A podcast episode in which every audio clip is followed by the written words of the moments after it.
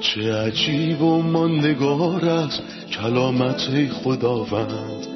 ابدی و جاودان است تمامی کلامت. همچون نهری خروشان است بر قلب تشنه کلام تو برترین است تسلی قلب من. نوری بر پاهای من چراغ راه های من. کلام تو شفا بخشد درد و رنج و زخم من. نپویی این کلام ساکن شد در قلب من. تغییرم به آزادم ساز شبان نیکوی من. چه عجیب و ماندگار است کلامت خدا رد ابدی و جاودان است تمامی کلامت سلام به شما شنوندگان عزیز. خوشحالم که در قسمتی تازه از سری برنامه های تعلیمی تمام کتاب با شما هستم.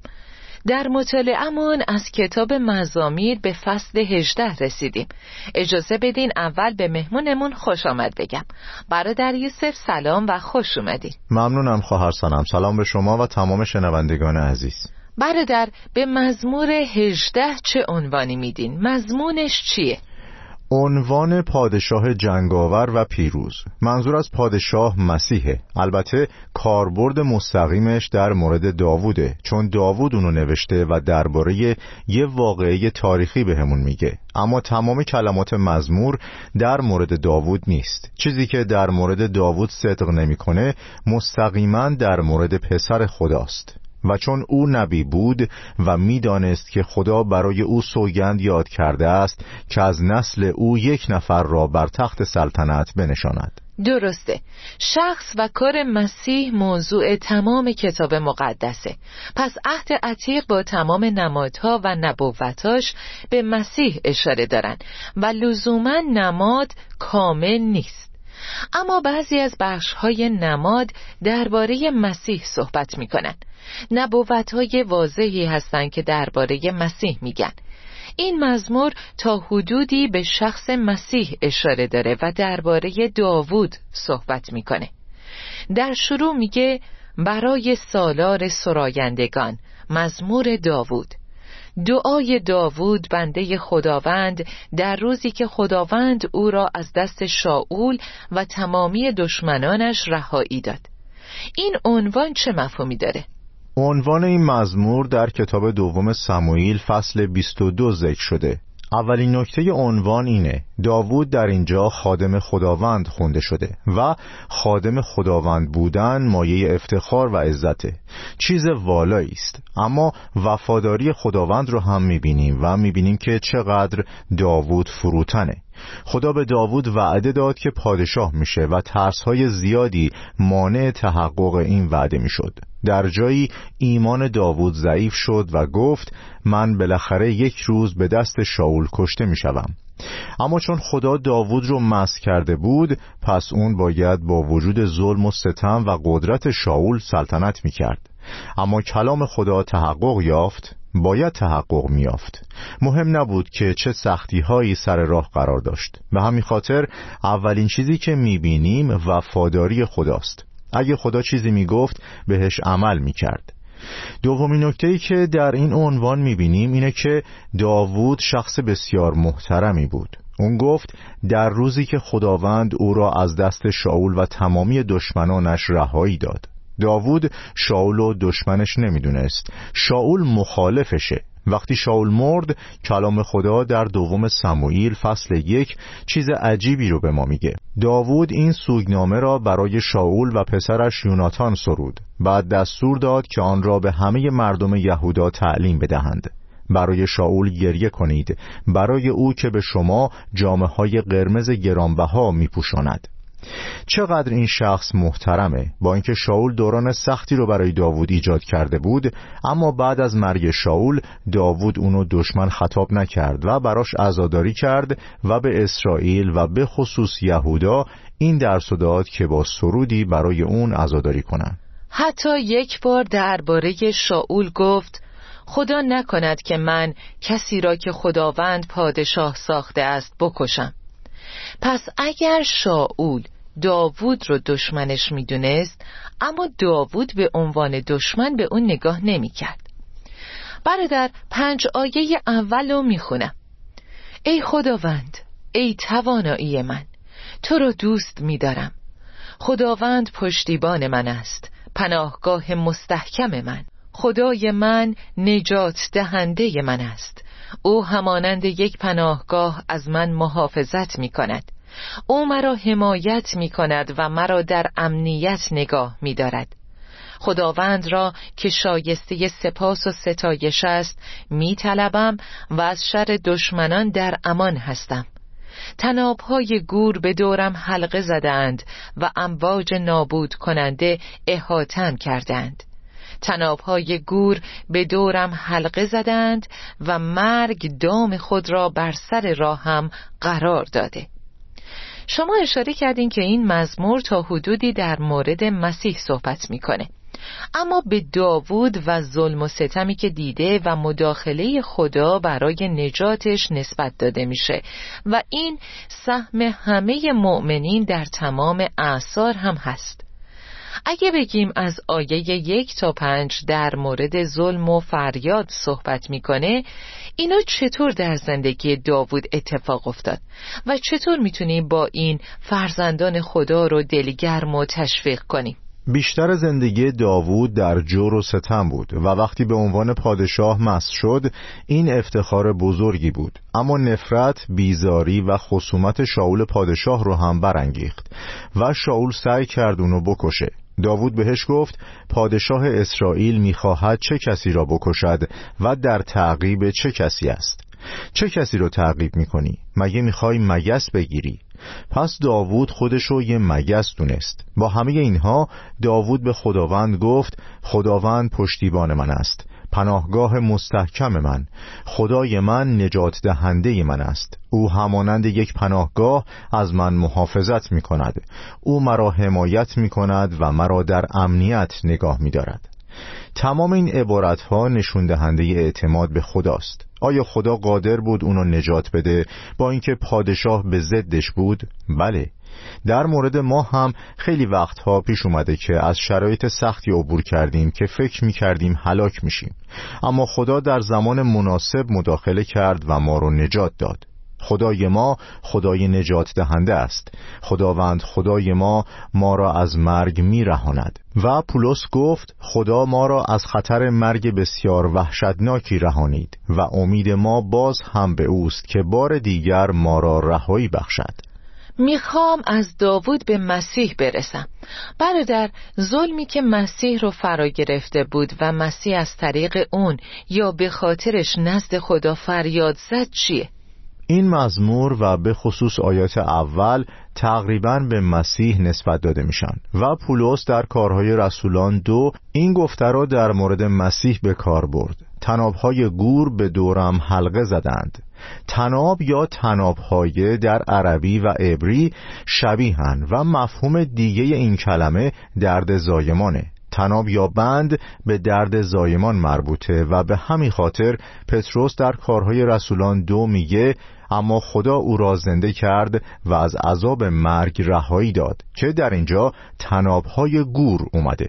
درد زایمان پس من نباید این کلمه رو تحت لفظی و به معنای بند یا تناب برداشت کنم بلکه معنیش درد زایمانه کلام میفرماید و از عذاب مرگ رهایی داد زیرا محال بود مرگ بتواند او را در چنگ خود نگه دارد.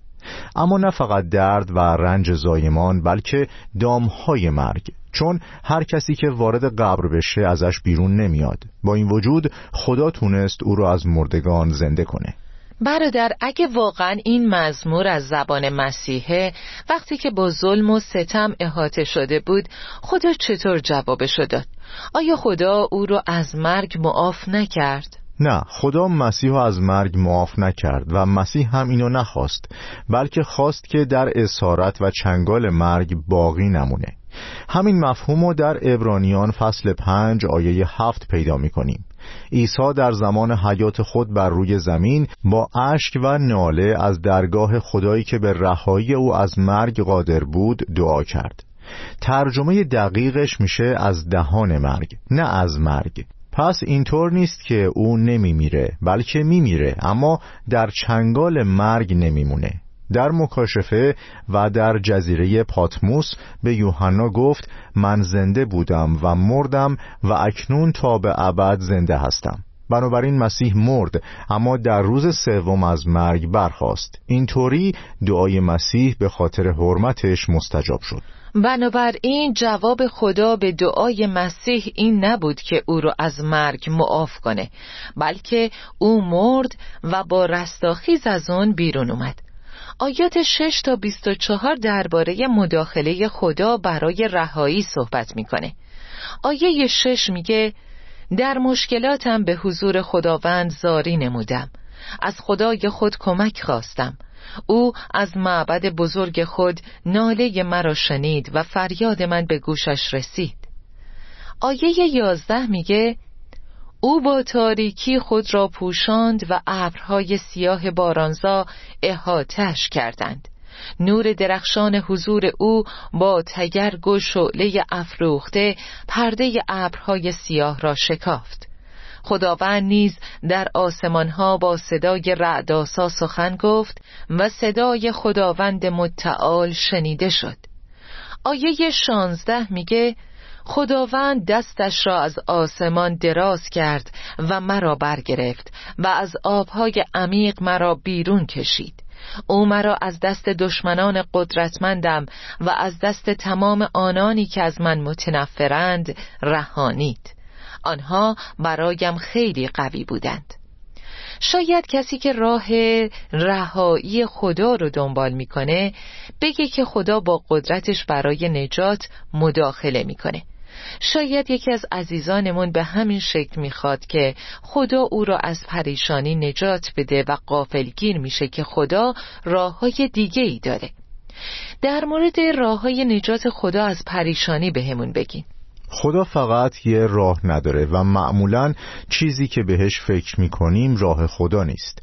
راه های او والاتر و برتر از راه های ماست. اما خدا می‌تونه همه کارها رو انجام بده. مثلا یوشع دعا کرد ای خورشید بیست و ای محتاب توقف کن. نتیجه این بود که خورشید و ماه سر جای خود متوقف شدند و کل روز پایین نیومدن تا وقتی که یوشع از دشمنانش انتقام گرفت. در کتاب داوران فصل پنج در سرود دبوره گفته ستارگان از آسمان جنگیدند. هنگامی که از این سو تا آن سوی آسمان را می پیمودند آنها علیه سیسرا جنگیدند. یعنی خدا می‌تونه از تاریکی و مه استفاده کنه. خدا راه های متنوعی داره. خداوند خدای ما ما را از مرگ میرهاند. وقتی مریم و مارتا افرادی رو دنبال مسیح فرستادن انتظار داشتند که به طریقی خاص خداوند بیاد و ایلازر رو شفا بده. اما خداوند راه متفاوتی داشت. اینکه ایلازر بیمار بمونه و این بیماری باعث مرگش بشه و مسیح بیاد و اونو که دفن شده بود و بوی تعفن می‌داد زنده کنه. چون خدا راه های خودشو داره. خدا به دعاهای ما گوش میده و به دعاهایی که مطابق با ارادش جواب میده. اما چطور جواب میده؟ این به ما مربوط نمیشه. به روش و حکمت خودش مربوط میشه. برادر گفتین این مزمور تا حدی در مورد رنجهای مسیح صحبت می‌کنه و همینطور فریاد و مرگش و مداخله خدا برای نجات او از مرگ با رستاخیز از مردگان نه معاف کردنش از مرگ پس می‌دونیم که بعد از رستاخیز سعود اتفاق میافته آیا در این مزمور اشارهی به آیاتی که در مورد سعود مسیح صحبت می‌کنن شده؟ در آیه 19 میگه او مرا کمک کرد تا از خطر رهایی یابم. او مرا نجات داد زیرا از من خوشنود بود. مکان فراخ برای مسیح کجا بود؟ آیا سعودش و نشستن به دست راست پدر نیست؟ خداوند به خداوند من گفت بر دست راست من بنشین تا دشمنانت را زیر پای تو اندازم. وقتی بقیه این مزمور رو می‌خونیم می‌فهمیم که مسیح نه تنها رستاخیز و صعود کرد بلکه در پایان این مزمور می‌بینیم که دوباره میاد تا دشمنش رو از بین ببره. بنابراین در گذشته برای مسیح یه جنگ وجود داشت و در آینده هم همینطور.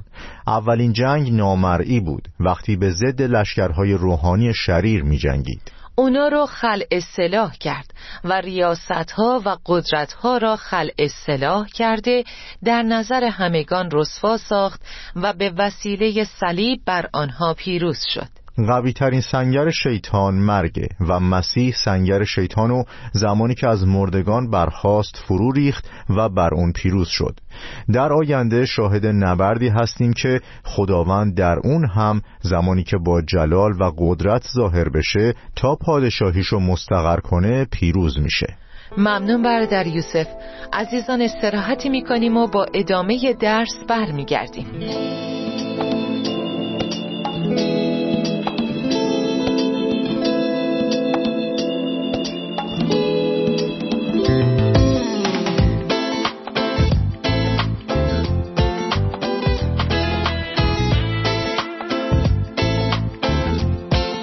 در یوسف در آیت 25 و 26 میفرماید با وفادار خود را وفادار می نمایی من این بخش رو درک می کنم اما بخش آخر این آیه میگه ولی با هیلگر به زیرکی رفتار می‌کنی.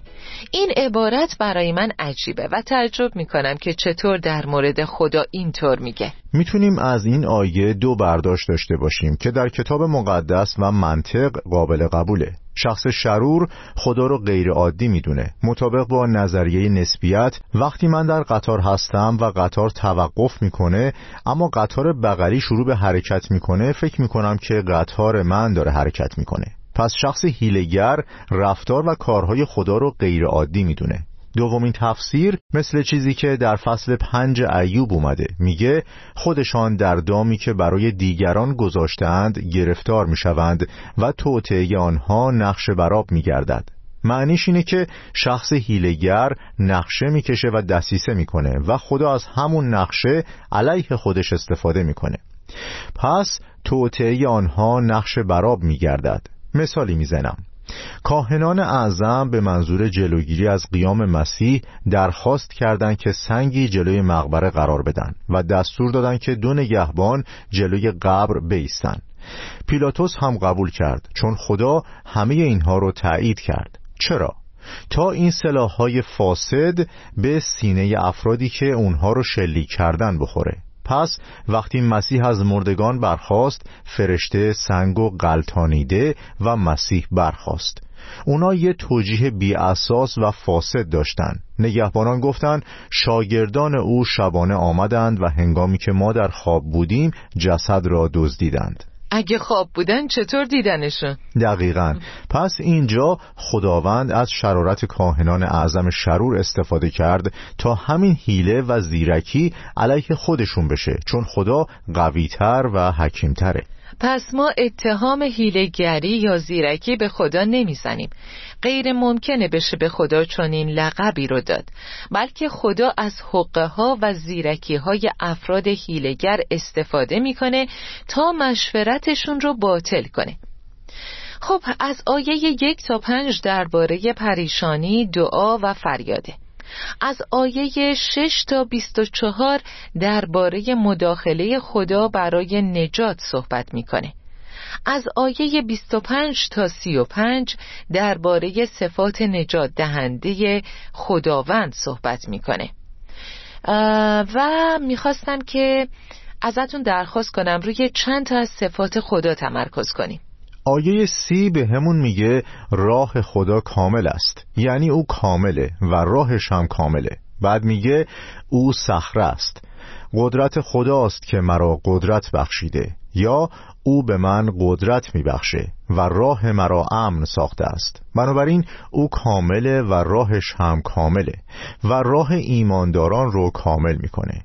پاهای مرا مانند پاهای آهو ساخته و بر کوه ها استوارم نموده است. یعنی من از سختی ها عبور می کنم اما همونطور که حبقوق گفت دستهایم را برای جنگ تعلیم می دهد بعد میگه و دست راستت پشتیبان من بوده. فروتنی تو مرا بزرگ ساخته است. خدا فروتنه. برادر آیا ممکنه بعضی از بخشهای کلام خدا باعث پیدایش قاتلان و تروریست ها بشه. چون اینجا میگه دستهایم را برای جنگ تعلیم می‌دهد. در عهد عتیق جنگ و نبرد مفهوم واقعی داشتند. چون اونا انسانهای زمینی بودند. اما در عهد جدید مسیح به ما تعلیم داد که انسانها دشمنمون نیستند. زیرا جنگ ما با انسان نیست. و با اینکه خداوندمون جنگو به همون یاد میده که سلاح کامل خدا رو به تن کرده و با دشمنان روحانیمون بجنگیم اما ما دشمن بشری نداریم. مسیح به همون تعلیم داد که به دشمنانمون محبت کنیم و براشون دعا کنیم. و امیدوارم هر کسی که به نام مسیح خونده شده بدونه که خوندگی ما اینه که به تمام مردم محبت کنیم و برای همشون دعا کنیم. برادر خدا بعد از نجات دادن من چیکار کرد؟ نتایج این نجات در زندگی من چیه؟ در آیات بعدی می‌خونیم دشمنانم را متواری ساختی و من کسانی را که از من نفرت داشتند نابود کردم آنها برای کمک زاری نمودند اما کسی به دادشان نرسید. خداوند را صدا کردند اما او به آنها جوابی نداد. من آنها را همچون غبار خرد کردم که باد آنها را پراکنده می کند همونطور که گفتیم این کلام در مورد داوود کاربرد داره. اون همیشه پیروز بود و از جوانی مرد جنگ بود. اون جنگ و یاد داد و رهبری بزرگ بود. اما در زمان ما جنگ روحانیه و امیدوارم خدا به همون کمک کنه در جنگ روحانی پیروز بشیم. در مورد آینده مسیح که جلال بر او باد یه بار دیگه به عنوان مرد نبرد ظاهر میشه. وقتی او بیاد دشمنان از بین می‌بره و شروران رو داوری می‌کنه. امروزه تعلیم میدیم که به همه مردم محبت کنید و براشون دعا کنید. خدا واقعا مشتاق نجات دادن شرورترین فرد دنیاست. اما اگه به شرارت و دشمنیش ادامه بده خداوند میاد تا داوری کنه. آیا فراوانی مهر و بردباری و صبر خدا را ناچیز می شماری؟ با سخت دلی و بیمیلی خود نسبت به توبه عقوبت خود را تا روز ظهور غضب خدا و داوری عادلانه او پیوسته شدیدتر می سازی؟ پس بعد از اینکه درباره آیات کاربردی صحبت کردیم در مورد پریشانی که داوود و ایمانداران داشتند و فریادشون نزد خدا و مداخله خدا برای نجات داووده صحبت کردیم و فهمیدیم که خدا برای نجات فقط یه راه نداره و اینو هم درباره رحمت و کاملیت خدا فهمیدیم. اینها صفات خدا در این مزمورن. بعد از اون فهمیدیم که این نجات برکاتی در برداره این قسمت به مسیح مربوط میشه. مسیح به خاطر دشمنان فریاد برآورد و خدا با رستاخیز از مردگان او رو نجات داد و بعد از اینکه به آسمان صعود کرد باید بیاد تا بر دشمنان سلطنت کرده و شکستشون بده. آیا در آیه آخر یعنی آیه پنجاه یا چهل و نو اشاره به او شده میفرماید بنابراین من تو را در میان ملت ها ستایش می کنم و سرود ستایش برای تو می خانم. خدا پیروزی بزرگی نصیب پادشاه خود می کند و به برگزیده خود داوود و فرزندان او برای همیشه رحمت و شفقت نشان می دهد. این آیه آخر چی می‌خواد بهمون بگه؟ آیه 49 که خوندین در رساله رومیان فصل 15 آیه 9 نقل قول شده همین باعث میشه این مزمور به مسیح اشاره کنه. اما اگه آیه 47 رو بخونیم میگه او در برابر دشمنان مرا پیروزی میبخشد و ملل جهان را به دست من مغلوب می‌سازد. او مرا از دست دشمنانم میرهاند. خداوندا تو مرا نزد دشمنانم سرافرازم می‌سازی. همه اینها اشاره به پیروزی شخص مسیح داره و پیروزی باقی ماندگان وفادار. در طول سالهای مصیبت عظیم وضعیت تلخی حکم فرما میشه. اما در پایان سالهای مصیبت خداوند ظاهر خواهد شد و نجات و پیروزی رو نصیب باقی ماندگان وفادار خواهد کرد و مسیح تمام دشمنان رو پایمال کرده و بر کل دنیا و همه ملتها و توایف سلطنت می‌کنه. و این نهایت شادی است برای کسانی که در پادشاهی خداوند عیسی مسیح سهمی دارند کاملا درسته. ممنون برادر یوسف. خدا بهتون برکت بده. آمین. خدا به شما هم برکت بده. آمین. عزیزان خدا برای نجات فقط از یک راه استفاده نمی‌کنه بلکه راه های زیادی داره. خیلی وقتا در ذهنمون به یه راه خاص فکر می‌کنیم که خدا از اون طریق ما رو نجات بده. اما با راهی کاملا متفاوت ما رو قافلگیر می‌کنه که عظمت، قدرت و قوتش رو بهمون نشون میده. در گذشته قوم خدا با دشمنان یا انسانهای واقعی می جنگیدن اما در عهد فیض جنگ ما با مردم نیست. جنگ ما به ضد رؤسا و ریاستهای شیطان و لشکرهاشونه. صفاتی که درباره خدا شنیدیم به همون اطمینان و دلگرمی میده که او رحیم و کامله. او صخره است و کمکمون می‌کنه که روی تپه های بلند قدم برداریم. شنونده عزیز اگه این مزمور وضعیت داوود رو زمانی که از طرف دشمنانش احاطه شده بود برامون شرح میده و به همون میگه که داوود نزد خداوند فریاد برآورد و خداوند شنید و اونو از همه دشمنانش رهایی داد پس نتیجه می‌گیریم. خدا به دعاهامون گوش میده. خدا آماده است که با تمام تواناییهاش به فرزندانش در این دنیا کمک کنه. خدا با ما و پشتیبان ماست. و اگه خدا با ماست کیست به ضد ما؟ تا برنامه بعد خدا به همراه شما. چه عجیب و ماندگار است کلامت خداوند. ابدی و جاودان است تمامی کلامت. همچون نهری خروشان است بر قلب تشنه کلام تو برترین است تسلی قلب من. نوری بر پاهای من چراغ راه های من. کلام تو شفا بخشد درد و رنج و زخم من. نپوری این کلام ساکن شد در قلب من. تغییرم به آزادم ساد شبان نیکوی من. چه عجیب و ماندگار است کلامت خدا رد ابدی و جاودان است تمامی کلامت